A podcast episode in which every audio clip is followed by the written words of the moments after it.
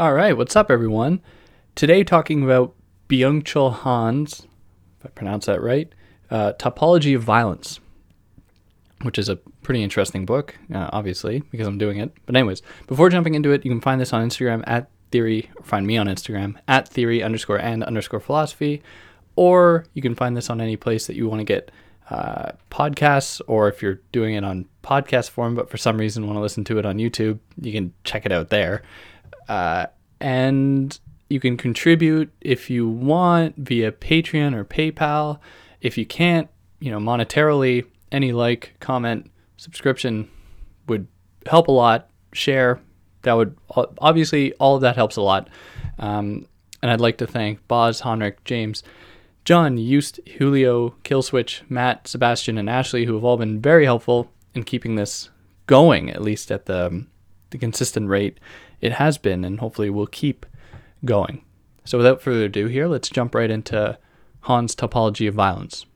So this book is divided into two big parts. The first part tackles, and it takes up about the first half of the book, tackles what he calls the macrophysics of power, whereas the second part take, takes on what he calls the microphysics of power. But before even moving into those, he has an introduction that lays out kind of the trajectory of the book itself. So to start out the introduction, he makes the claim, pretty big claim, that violence never disappears. So it just changes. And I should say, to just comment briefly on the title, topology means roughly shape, just the kind of shape of violence, the way it changes and transforms. Now, it's go look up the word if you want a more nuanced definition, but just as a kind of working title now, or a kind of working understanding, just understanding it as shape works. So he says that violence never disappears, so it just kind of changes. But what we see in the condition of modernity and following it, essentially for him, pushed violence from what he calls the real into the virtual. Now, when he refers to the virtual, he's not just talking about like computers or televisions or anything like that, like in the way that maybe someone like Baudrillard might might suggest, even, which I would add the caveat, he doesn't really, but, you know, that we might understand him to say. So what he says, or how he kind of characterizes this virtual violence, is as follows. He says, martial violence is currently giving way to an anonymized, desubjectified, systemic violence that conceals itself as such because it becomes one with society. So the term virtual is kind of a misnomer, so we should be careful here, because he's really just talking about more of a systemic shift that happens to follow the flows and movements of capitalism, not necessarily linked to, you know, the commanding virtuality of our daily lives, where we, you know, more of our lives are mediated by technology than anything else. That plays a part, but he's really talking about something else, something something broader going on. So he identifies this as a pretty broad shift, and this is the shift from what he calls the macrophysics of power to the microphysics, where he says that the macrophysics of power are characterized by a kind of outward hostility against some other, you know, someone or something that you saw as exterior, as other, as different to yourself. And for him, this embraced a certain logic of negativity. And he lionizes this, he kind of romanticizes this a little bit, because it is out of this negativity, and it is out of this distinction between self and other, that newness, that possibility can emerge for Han. But we're going to get into that in a little bit more detail as we go on. Now, he contrasts that with what we find today, what he calls the microphysics of power, or he, he tries to understand as a, through this microphysical lens, that exercises, that is, it tries to conjure away the negative in favor of the positive. So this gets get, gets rid of, excuse me, sorry, this gets rid of the negativity of the other in favor of the positive that arises from the spamification of language, excessive communication and information, and the accumulation of language, communication, and information, which is a weird sentence. I don't know like how th- those things are different, but anyways. So repression then is something that still exists, which is difficult at times to understand, because on the one hand, he wants to say that repression has gone away in favor of like pure positivity, uh, pure potentiality. But now, he, you know, there are moments when he says that it is that uh, positivity that potentiality that actually represses us, which seems difficult to reconcile at times. But he says that repression no longer now comes from the outside, from this kind of exterior, what might have been at one time a kind of sovereign, um, sovereign other, like a king or tyrant, despot, monarch, anything like that, that exerted its their reign, their power over people. Now what we see is people repressing themselves from the inside. So there's a kind of de- democratic repression going on where we all contribute in our own repression. Now, so far, he's only laid this out in two broad uh, movements, that is the macrophysical movement and the microphysical.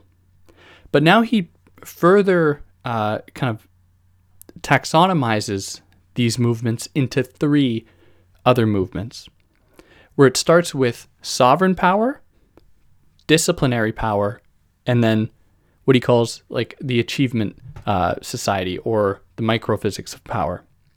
So these are the three movements where under sovereignty, people experienced uh, decapitation. That was the kind of punishment that they underwent. In the disciplinary society, he says that people underwent deformation. And what he calls now the achievement society, people undergo depression, where he characterizes depression as a product of this achievement society, this this society in which we have just given over to pure positivity, positivity, pure potentiality, pleasure, everything like that. So we're going to get into this a little bit more because he's going to bring up uh, figures like uh, Deleuze and, and Foucault to talk about disciplinary society and sovereign society. And then he positions his, you know, he makes his case clear that we've moved into this new achievement society phase as, I, I guess, the, the next the next step in this process. Now here we move into the first half, the kind of first chunk of the book titled The Macrophysics of Violence. Now, of course, e- well, of course, each of these parts, the macrophysical, macrophysics of violence and the microphysics of violence, are each broken down into chapters. So we're going to go through each of the chapters here.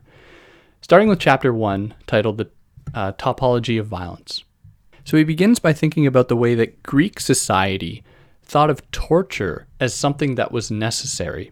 It was a, it was a necessary component of society to keep society running smoothly. So the body in Greek society for Han was the site of pain.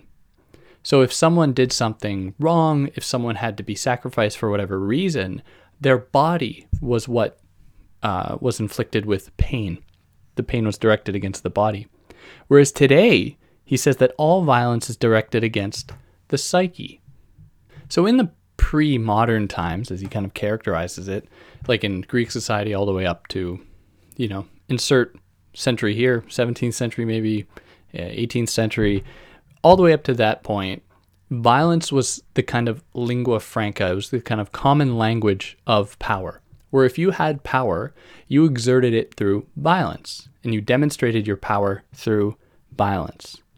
Now what happened was that, and this is all just Foucault, and I'll say as kind of an aside, if you if you read Foucault, I don't really know why you need to read this, but it's it it is in many ways a summary of what Foucault says.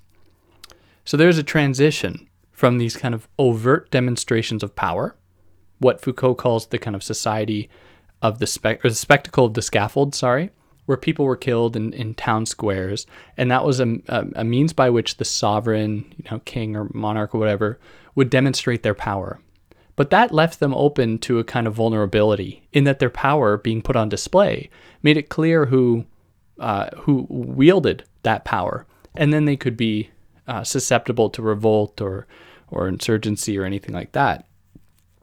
Now, in the shift into modernity, at least how Han characterizes it, violence is then, um, it's moved from these kind of overt, clearly lit places and placed instead into the kind of dark recesses of society, like the prison, like the the um, the mental uh, institution, that's not the right term, uh, you know, the care of mental health or anything like that, that takes the control of people outside of their being directly controlled, removes it from that, and makes it something that is that happens at a much more um, kind of um, capillary level. At least that's one of the kind of key terms, where it's kind of diluted into the very fabric of society at large. So this is a transition from violence in a in a in a visible way to an invisible way, which marks a certain topological transformation of violence. Now, what we see here is the retention or the the maintenance of a kind of negativity within violence. So violence is still inflicted upon the body, but in the spectacle of the scaffold, what we saw was that, you know, the executioner in the moment of violence inflicted the, you know, the sovereign's will. They stood in for the sovereign because the sovereign wasn't themselves going to inflict this violence. It had to be done by a kind of proxy, by someone else. Uh, and then the way that this manifests itself in the in the modern age is that you have, you know, the prison guard, you, you know, you have the the school teacher, you have the doctor, the discipline bodies that kind of exert their force on bodies to shape them in a certain way. So in that way, Han maintains that there is the the maintenance of this negativity, of this distinction between self and other. Now, the kind of the most effective component of this disciplinary society, and this is something that Foucault picks up on, is that it renders um, discipline a process that occurs on the inside, where we no longer need someone watching us for us to be Uh, kept in line. We discipline ourselves, and that makes power all the more effective. And this has, for him, and he just makes this comment kind of at the end of the chapter, a relationship to the capitalist modes of production in which there is no clear figurehead. You know, we are all part of this system. The distinction between even classes isn't nearly as neat as it once was, and it seems as though we are all subject to the system in the same way. Now, we move from here into the next chapter titled The Archaeology of Violence. So from where, whence does violence emerge? He presents Freud's idea here that, you know, violence comes from a kind of innate death drive, what he calls uh, thanatos, thanatos. So that's, you know, one possible explanation. And he doesn't spend a lot of time really thinking about Freud here. He just kind of presents that. And instead he focuses atten- his attention to uh, the philosopher René Girard, who is a French philosopher who thinks about things like sacrifice and, uh, you know, um, kind of ancient ritual, it's ritualistic modes of violence and stuff.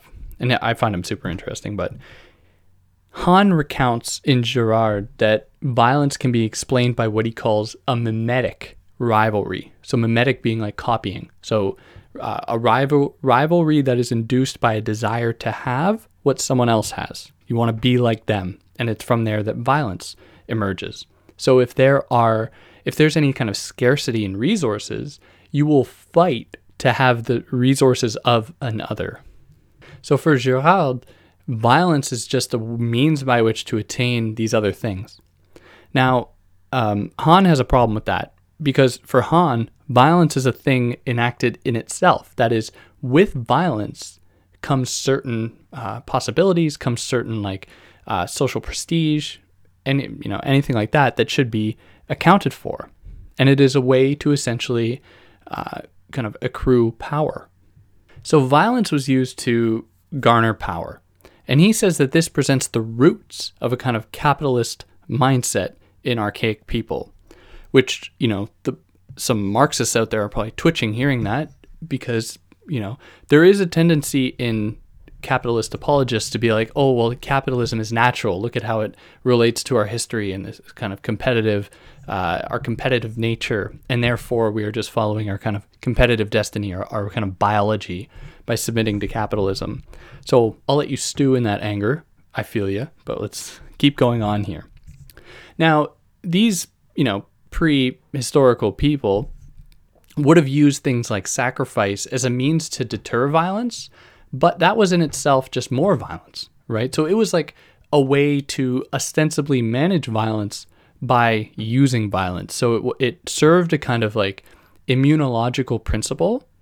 So it was a means by which to inoculate, or to, um, to almost vaccinate uh, a people from violence, was by integrating in c- controlled doses violence into that system, where he says that one protected oneself from violence by actively wielding violence.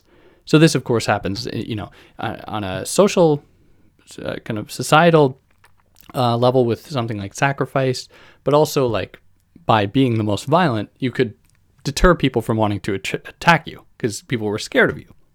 And the only reason that I am right here with this microphone and you're listening to this is because our ancestors were better at killing than other ancestors.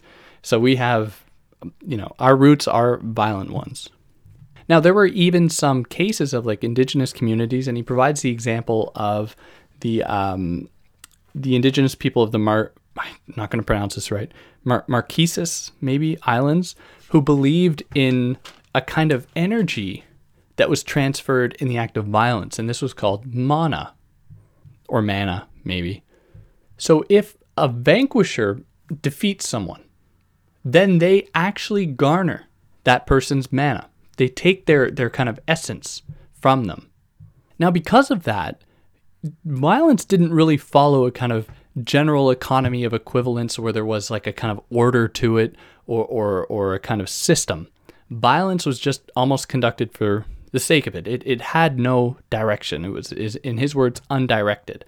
So, like, if someone killed someone of our tribe, you know, the perhaps rational, and I'm using that in air quotes, rational thing to do would just be to inflict harm on that person. But no, it was a matter of killing everyone that was around that didn't belong to the tribe. So he makes the case here, and I, I kind of scratch my head at this one, where he says that because violence was almost undirected, that is, it didn't follow any kind of principles or codes or con- of conduct or anything like that, then these societies were actually able to ward off the formation of hierarchies.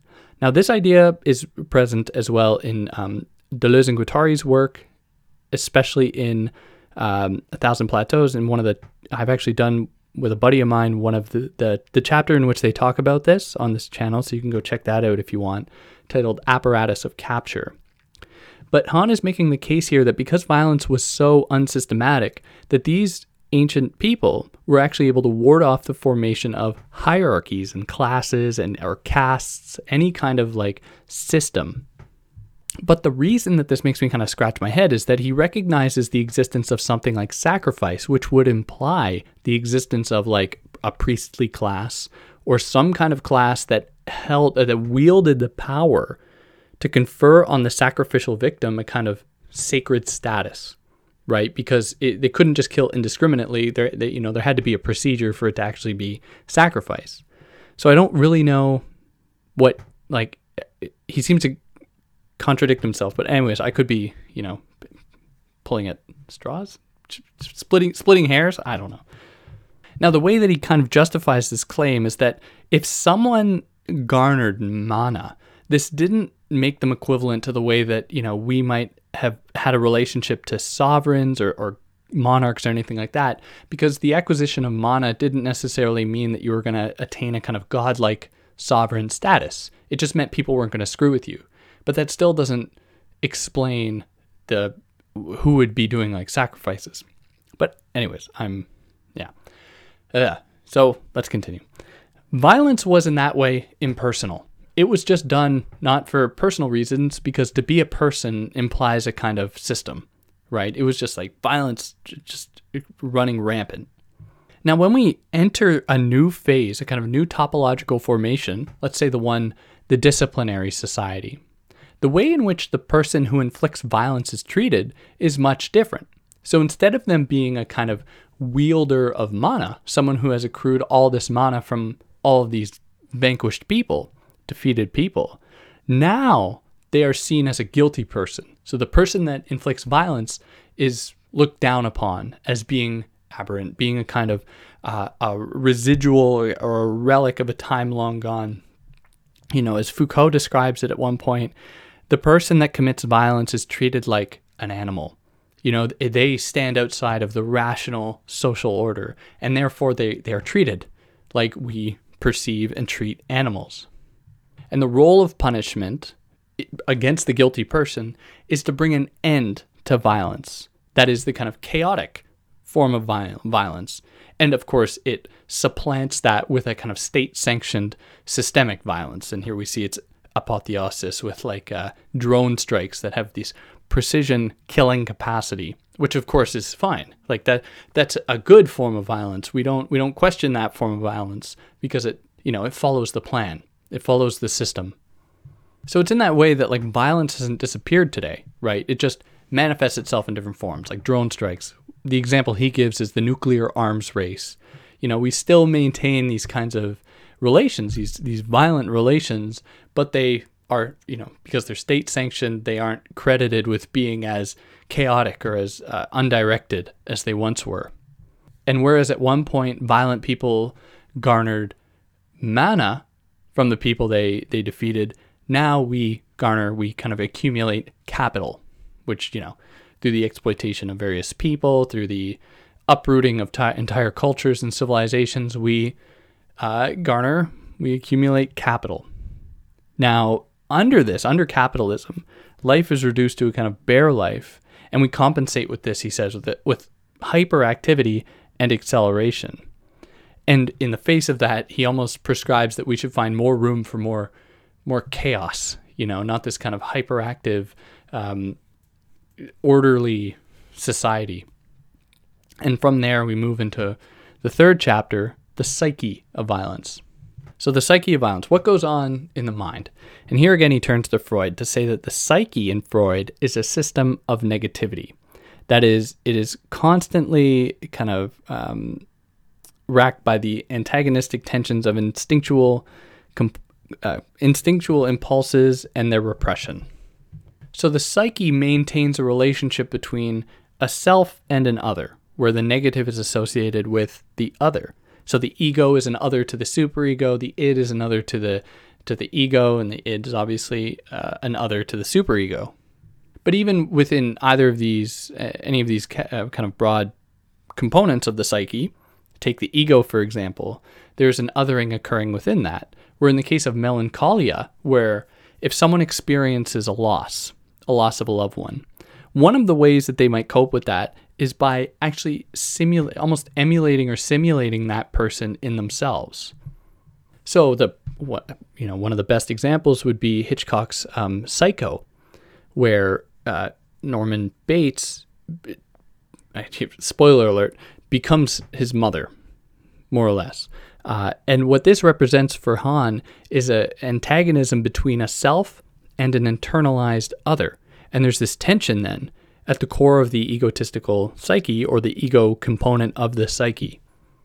Now, Hahn reads in Freud, Freud's description of a kind of this psychic apparatus as a as a repressive um, as a repressive regime, and he locates that that it is only possible in repressive societies. It's kind of an extension of that those societies, in line with sovereignty or the disciplinary society, and that what we see today isn't the same kind of repression, but rather an opening up of possibility with the emergence, uh, and with it emerges a kind of new psychic apparatus, one not founded on repression, but one founded on emancipation.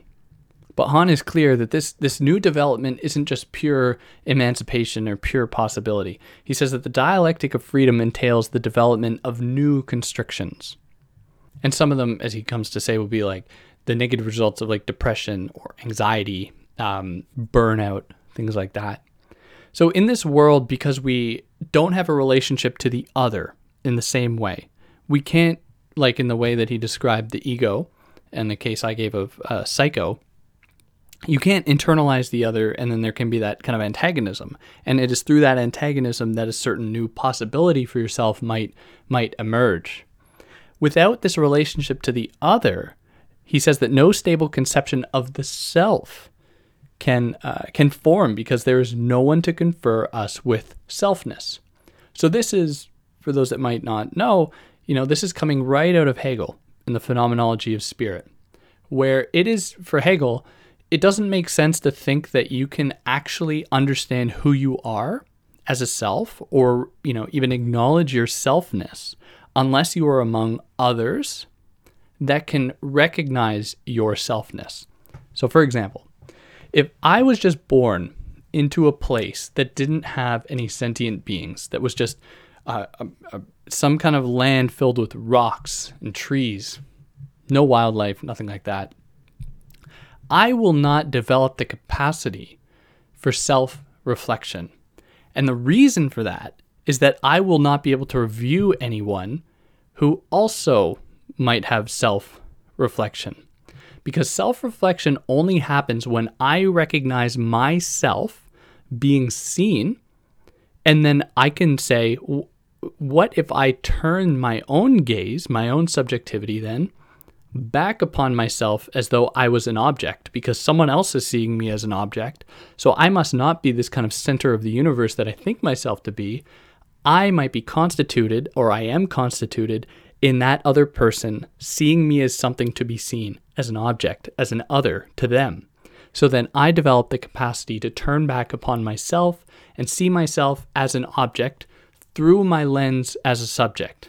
And it is this very, um, there's a kind of careful tension here between the subject and object that provides the condition for self-consciousness, which allows for movement and development and change. Now, if we lose this kind of connection to the other, we lose this possibility of the self. So that's what Han is saying here when he says that uh, without the other, there's no stable conception of the self can form, because there is no one to confer us with selfness. So then here he talks about like depression, A D H D, and burnout, things that aren't brought about by a, by a conflict with the other, but by an excess amount of positivity, an excess amount of selfness. Now we add to this the kind of growing, what he calls virtualization and digitization of the world that is contributing to the total disappearance of the real, which would have been our last kind of bastion of resistance against this total realm of positivity. Because the virtual for him is a place of pure possibility, pure potentiality that isn't restricted by anything. Now, the violence that we inflict against ourselves in this in this uh, epoch, in this era, um, is all the more pernicious because he says that its victims imagine themselves to be free.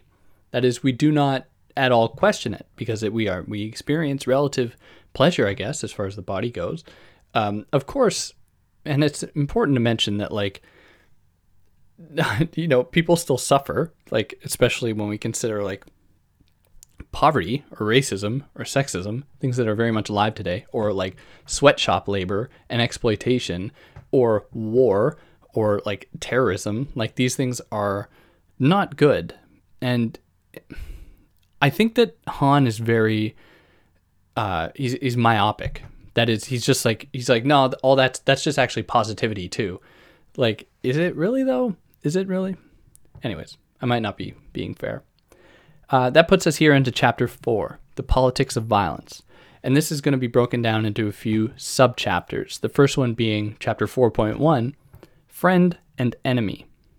So he says that the friend-enemy binary is a pretty new construct, and it has a, a kind of indubitable relationship to Uh, our political system, and it it varies. That is, it, it is in contrast to the old distinction of like good and evil that permeated previous uh, systems, or like the binary of beautiful and ugly. And now he presents the work of Carl Schmitt and aligns himself with Carl Schmitt, which is not a great thing to do. Schmitt, uh, just look him up. Um, he is a not a great. Uh, kind of philosophical track record, but he invokes evokes the work of Carl Schmitt, who proposes that um, to suggest that the earlier binary constructions, that is between like good and evil, beautiful and ugly, could be said to have been factual designations, whereas the present friend-enemy distinction is an existential, uh, these are existential categories, they aren't factual. And then for Schmitt, when politics enters this scene, that is, when we move from these earlier systems into politics, we move from the factual to the irrational. And this is why war, for Schmitt, is never a rational um, uh, mode of conduct, because war exists alongside politics. And uh, violence can't be mitigated with the political, because violence is what subtends the political. It, exi- it, it creates the foundations for the political. And Schmitt likes this because it galvanizes a kind of group identity of like friend and enemy, where you you know new lines of affiliation can be can be drawn uh, between you know your friends against common foes.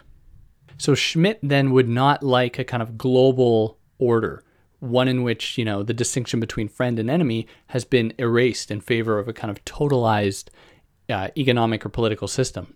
So Han uses Schmitt's idea here to oppose the present situation of what he calls, you know, the achievement society or the effects of like globalized uh, capitalism, to say that, you know, Schmitt might have had a point in that these earlier formations of the political were much more uh, kind of conducive to um, a formation of selfness, a formation of identity. And with that, you know, the possibility to um, realize uh, yourself and to become, to, to be a fulfilled person. Whereas in the achievement society, people are expected to be flexible and not to kind of assume an identity. So in Han's words, the loss of stable, verifiable models of identity and orientation results in psychic instability and character disturbances. So achievement society then has a direct kind of association with capitalism that too has no kind of um, true affiliation with any people or land or culture or anything, and just goes where money is. It doesn't have an identity. And it is in that way, um, it's it's competitive, sure, but it isn't conflictual as the old dynamic that Schmitt lays out was. But like we, you know, we we shouldn't maybe really be taking Schmitt all too seriously, because like there are certainly the fascist undertones there that we can't ignore. But the the point is that um, potentially there's a greater risk presented by this globalized advanced capitalism than in these earlier, than what we saw in these earlier formations. So, and, you know, Han kind of, uh, I don't know, kind of saves himself from falling into this Schmittian hole of fascism by saying that this loss of the other has some negative consequences like xenophobia or like kind of reactionary conservative um, responses, because, you know, it, it anything that is seen as different, not like other, uh, is then treated as another. And it's kind of a way by which people in this system can reinvigorate the sense of otherness, because they know subconsciously or unconsciously that their identity of selfness has to be in distinction to an other. So they kind of simulate the, this otherness, which they then attack, or they simulate it by attacking it, right? They scapegoat, um, you know, immigrants or, you know, pe- people in different parts of the world, just a kind of general principle of xenophobia, in order to convince them that they haven't lost this sense of self because they still have this relationship to otherness. So uh, Han then says that this kind of system that we find ourselves in is not conducive to friendship, because friendship exists, it, friendship bridges selves and others. What we see now is kind of tolerance, which is just kind of a blind acceptance of of difference that absolves, absolves, it erases otherness, where he writes that the politics of friendship generates a maximum amount of solidarity from a minimum amount of commonality. Because a, a real friendship, and this I think can extend, and who am I to say, but this is just my opinion, um, and this could say about like romantic relationships, in, in, in that the most fruitful ones are the ones in which you are challenged. And you are challenged by being in, um, in placed in proximity to an other, where if you just surround yourself with people like yourself, you are not going to have these fruitful relationships, because you won't be able to respect the others, and you probably won't be able to respect yourself as having your own identity. But that, you're not here for my opinion. Uh, here, moving into the next subchapter of chapter four, titled Law and Violence. So he says that violence is not tantamount to law. Right, so violence and law are different. When a legal system depends on violence, it is it, it does so when it is in a very fragile state. And for him, law is actually what tries to curb violence, which he already mentioned earlier when talking about how um, the legal system, in response to these kind of chaotic form, forms of violence, tries to mitigate that, tries to ameliorate that tendency. Now, this is at odds with the work of Walter Benjamin, who views law as inherently violent, because it is preceded by domination and one class commanding other classes. So for Han, Law actually tries to curb violence, tries to curb negativity, which he doesn't like. But then for Benjamin, Benjamin is like, no, law and violence are, are dependent upon one another. So Han then says to Benjamin, no, you're totally forgetting, or you're totally missing like what is actually occurring here. We are seeing the exorcism of violence. We are not seeing it be erected in proportion to uh, the emerging legal systems and laws. Now, Han recounts that in Benjamin, Benjamin puts forward, and I believe this is in his piece titled The Critique of Violence, in which Benjamin puts forward the idea that um, before the law, there was what was he called a kind of divine violence. Now, this divine violence is the violence that is perhaps inherent to what we know in humanity, the kinds of violence we see before the law.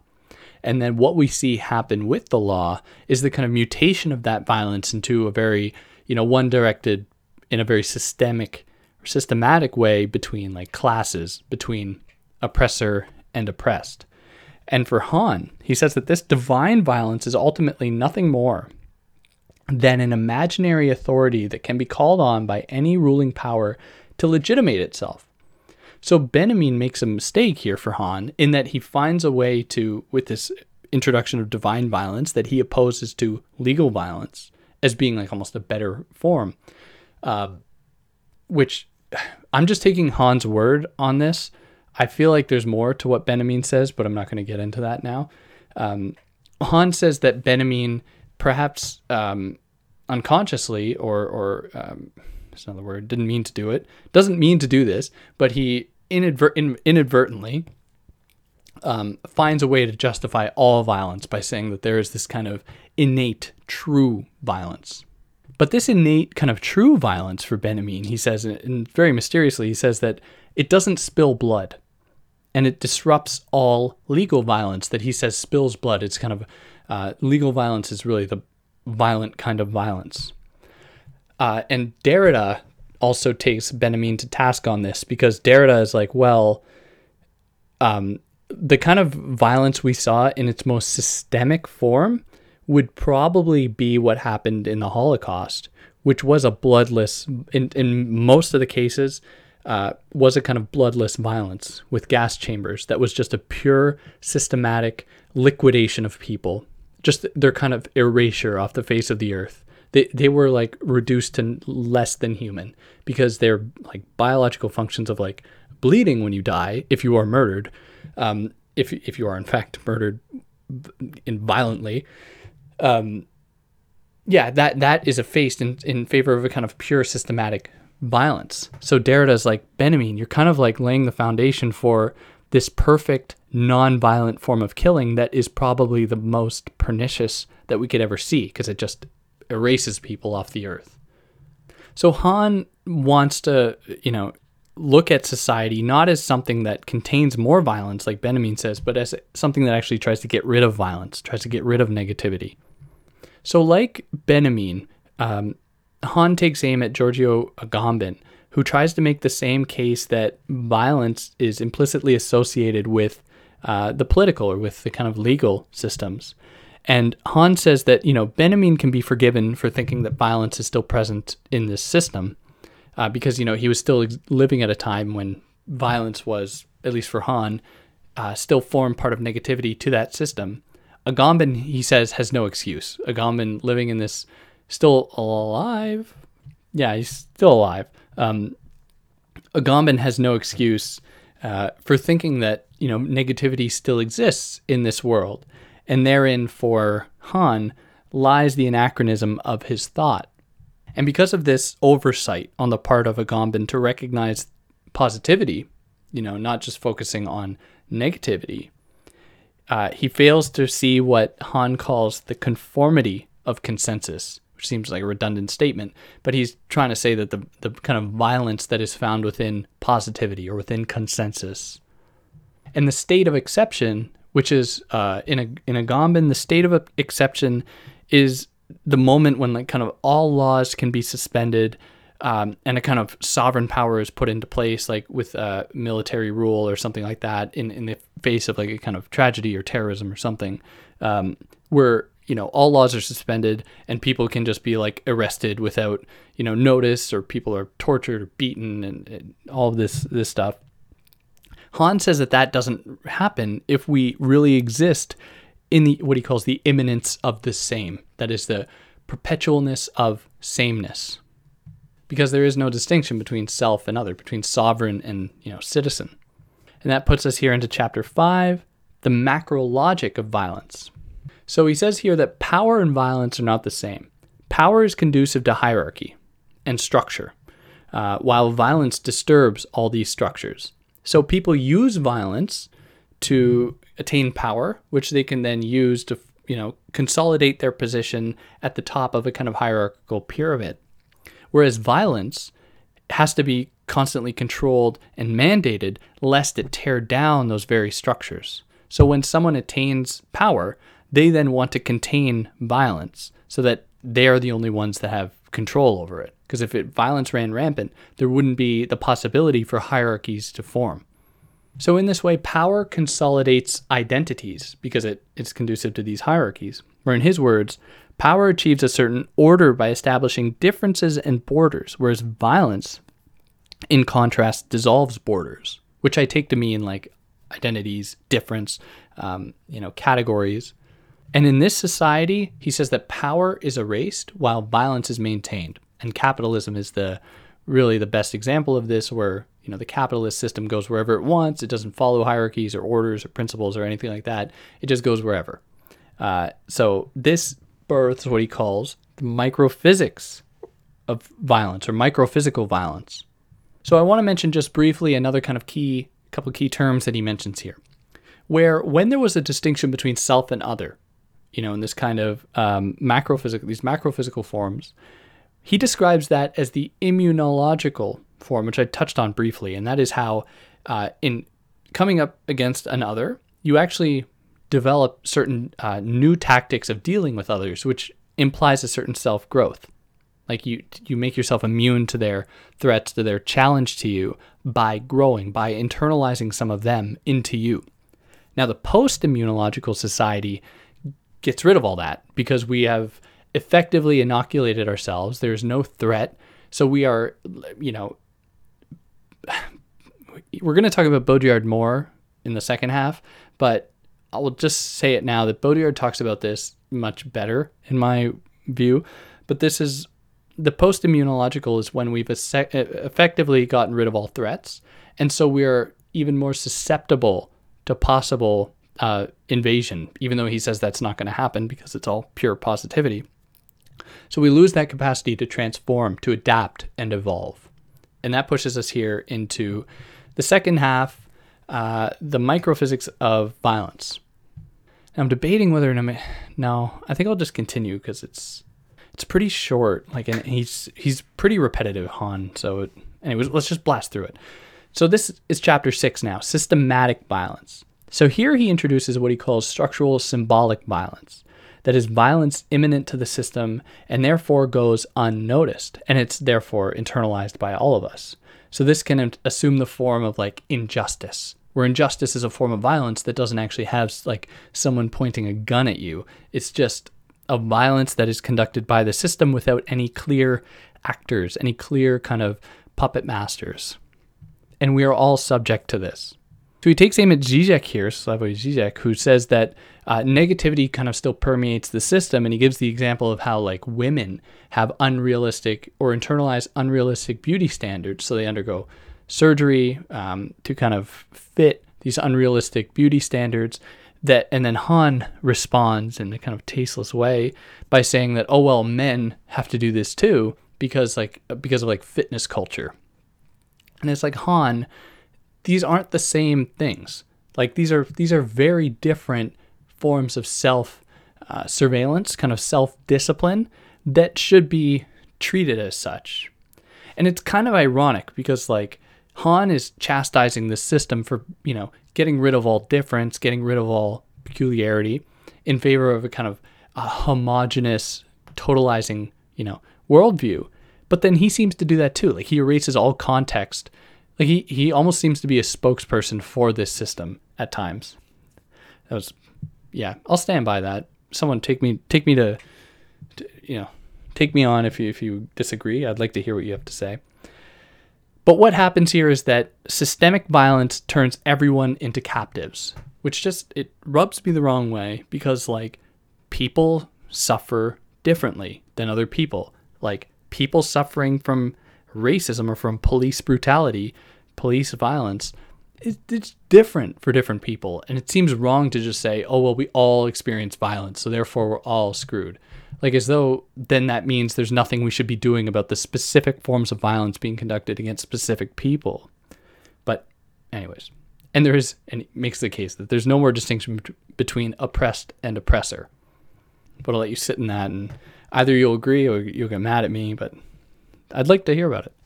That puts us into chapter seven, the microphysics of power. So here he starts by outlining Foucault's tracing of difference between sovereign and disciplinary power, or disciplinary society.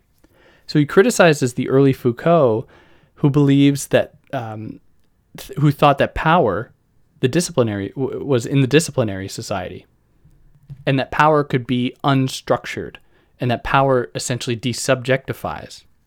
Now, this is wrong, because, and I was so curious as to why, where he's getting this from, and he's just getting this from the History of Sexuality, Volume One in Foucault, when Foucault's big thing is about how the disciplinary society actually makes subjects. It doesn't desubjectify. It turns people into productive subjects. So I don't really know what Han is on about here, but anyways, he says it. He also says that uh, Foucault's kind of archetypal disciplinary institutions like jails, schools, hospitals, factories, they presuppose too much negativity that is unseen in the present day formations. So Han opposes those old disciplinary institutions with the present positive ones, or the achievement ones, like shopping malls or fitness centers or yoga yoga classes or anything like that. So our prison for him is called freedom, and all its ailments are depression, or some of its ailments are depression, burnout, or like A D H D, which is like fair, but like Han, the jails and schools and factories and death camps still exist. I don't know. He just, he's ignoring that and looking at the the other thing. I, I get it. That puts us here into chapter eight, the violence of positivity. And he just starts at this chapter by making this claim that violence is kind of residual negativity. He just kind of mentions that and then moves on. And now he takes the time to take aim at Baudrillard. Uh, And if anyone's spent any time on this channel, you'll know that I've read every single one of Baudrillard's books. I've done most of them on here. In fact, all of the kind of books, I think, uh, on this channel. And he he's I think he's fair in his criticism of Baudrillard. And I'll get into the kind of nitty-gritty right now. So in Baudrillard's late work, he kind of takes the time to consider two present diseases. Um, and they are cancer and AIDS. And for Baudrillard, these two diseases are um, are extensions of a system that sees endless proliferation as its end goal. And he associates that with cancer, with the endless proliferation of cells, and how we turn on ourselves here, where we are these kind of like, we've effectively erased otherness, and we are these pure selves. And so our bodies turn on ourselves, and that is, for him, kind of how AIDS relates to this formulation, because it is the body, you know, turning in on itself. But we could also put this another way, where in the case of AIDS, uh, it's a consequence of our inability to develop an immune response to to to an other, because we have erased all association with otherness. And he's using them as metaphors to understand this world problematically, like I will absolutely admit. Um, So Han says that these are just repackaged negativities, that is AIDS and cancer, and it doesn't grasp that, that today all negativity has vanished.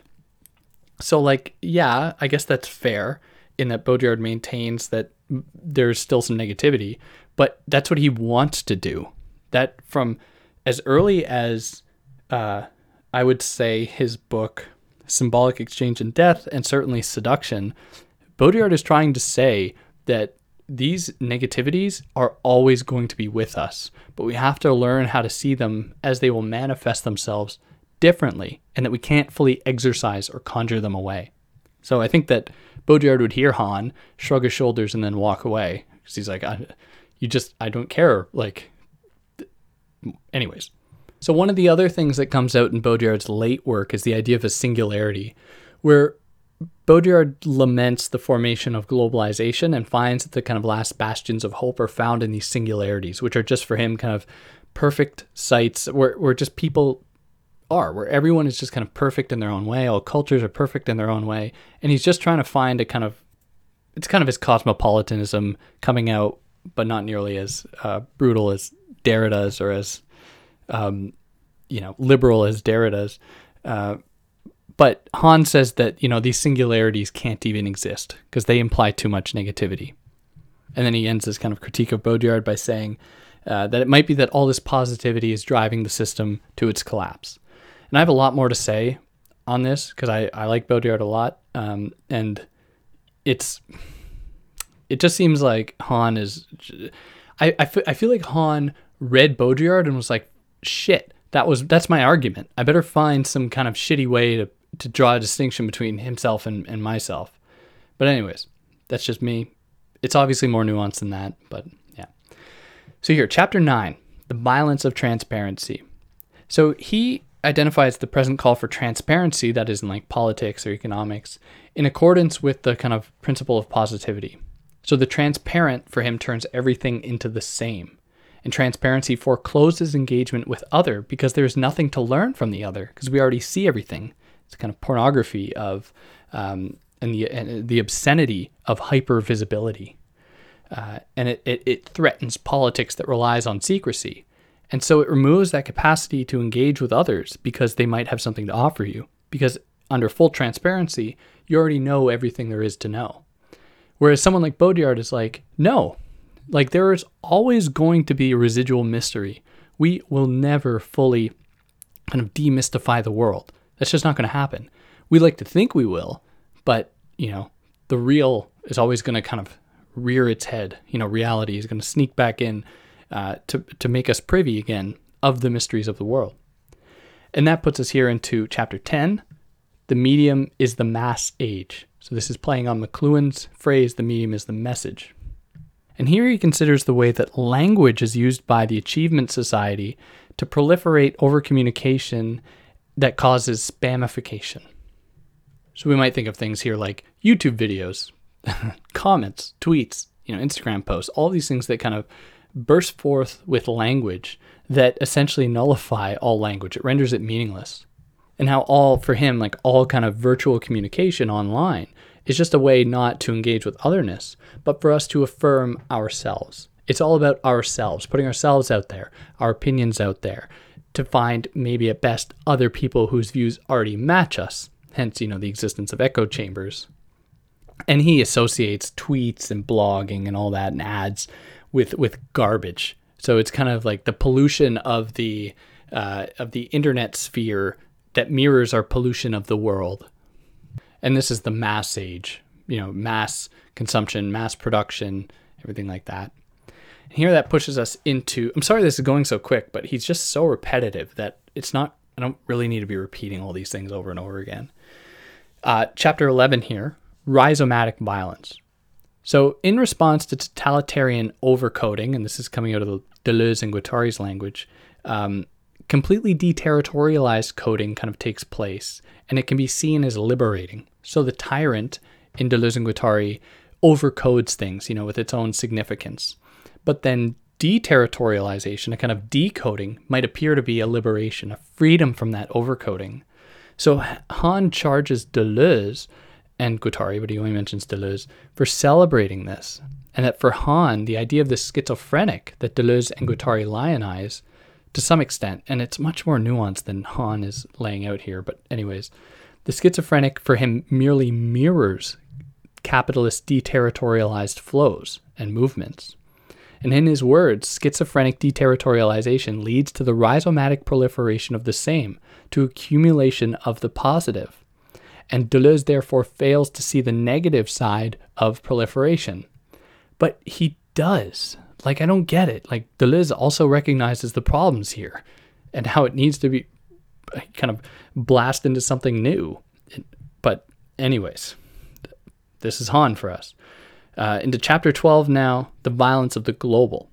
So now he takes aim at Hart and Negri, um, who transpose bourgeois proletarian class conflict to the present conflict between empire and multitude, where empire obviously stands in for the kind of, uh, you know, the jackals of capitalist production, you know, those people accruing the most profit, and the multitude being those working class populations that are, uh, you know, extracted from various parts of the world or kind of brought up into the capitalist economy, you know, to suck out excess surplus value or labor from them.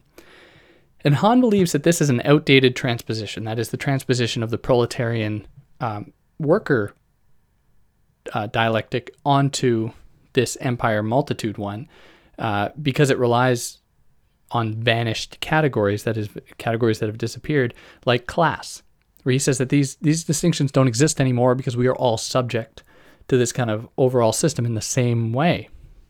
And no one can really be said to rule now in the capitalist economy because, you know, we're all implicated. Or in his words, everyone involved in the capitalist production process is simultaneously victim and perpetrator, echoing his earlier statement that we're all oppressed and oppressor. So additionally, there's little opportunity then for collective action because we don't have these kind of common stakes. We're all too involved with ourselves. So Hart and Negri propose, following Deleuze and Guattari, uh, that the system must be accelerated. Um, because that's like, you know, deterritorialization might bring an end to this, this system, which for Han would have catastrophic consequences because it would be, it would probably push us into a more uh, f- so-called free or a more um, deterritorialized world.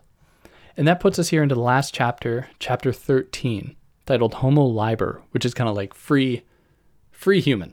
You know, hom- homo freeness, freeness, free, free uh, human. And here he returns to Agamben again to reiterate his problem with Agamben thinking there can still be negativity in the form of like a sovereign, uh, and that the, how this can't happen now.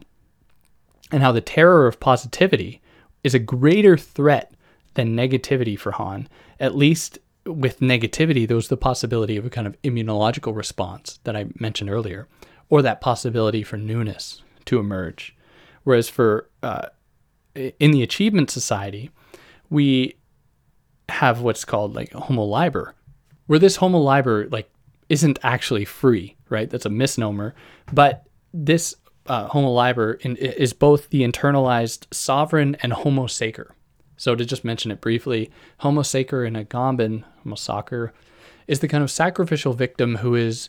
Um, holds a special place within the world, the kind of economy of symbolic exchange, so that they can, their death will mark a kind of newness in that, in that system. So we are both uh, the executioner and the victim and the, and the sacrificed for um, Han.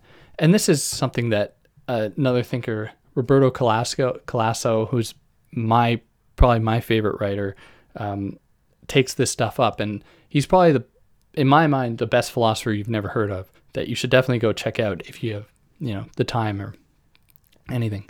So for Agamben, Homo Sacer is reduced to bare life. So they're, you know, all kind of impulses, desires, and anything are stripped away, and they are just reduced to the basic necessities to live, um, and are therefore free to be killed. So we are all this now. We're reduced to our bare impulses, uh, not anything else. This is why, you know, we strive for pleasure and feeling good instead of meaningful, you know, emotional or social connections.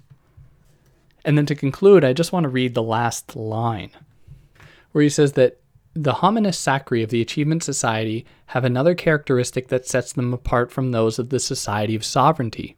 They are impossible to kill, so they can't be sacrificed like Homo Sacer. Their lives are like those of the undead. They are too alive to die and are too dead to live. So there's kind of liminal space between being dead and alive, you know, and the zombie parable, the zombie uh, analogy certainly works here. You know, we are just shop, consume mindlessly uh, to our heart's content. So that's Han. I think it's pretty clear. I have some problems with it. Uh, and this is like one of his short books. I haven't read anything else, so I could be like I, you know, I should read more before I really criticize it, but I'd love to hear if anyone has any of their own criticisms. Um, because, yeah, I'm sure you guys know a lot more than I do. Uh, but on that note, take care.